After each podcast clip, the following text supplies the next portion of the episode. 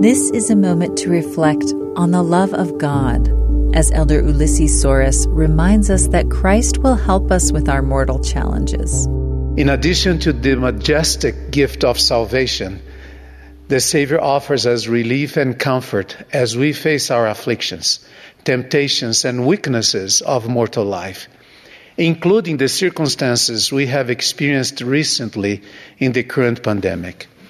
I can assure you that Christ is ever aware of their adversities and experiencing immortality. He understands all of the bitterness, agony, and physical pain, as well as the emotional and spiritual challenges we face.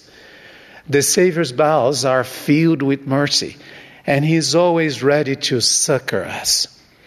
This is possible because He personally experienced and took upon Himself in the flesh the pain of our weakness and infirmities.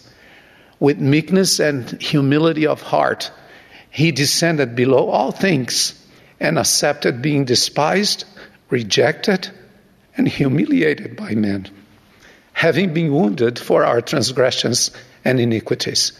He suffered these things for all, taking upon himself the sins of the world, thus becoming our ultimate spiritual caregiver. As we draw nearer to him, surrendering ourselves spiritually to his care, we'll be able to take upon ourselves his yoke, which is easy, and his burden, which is light, thus finding that promised comfort and rest. Furthermore, we'll receive the strength we all need to overcome the hardships, weaknesses, and sorrows of life, which are exceedingly difficult to endure without His help and healing power. The scriptures teach us to cast thy burden upon the Lord, and He shall sustain thee. And then may God grant us that our burdens may be light through the joy of His Son. My dear brothers and sisters, I assure you that as we put our trust in Jesus Christ and His supernal atoning sacrifice, enduring in our faith to the end, we will enjoy the promises of our beloved Heavenly Father, who does everything within His power to help us return to His presence one day.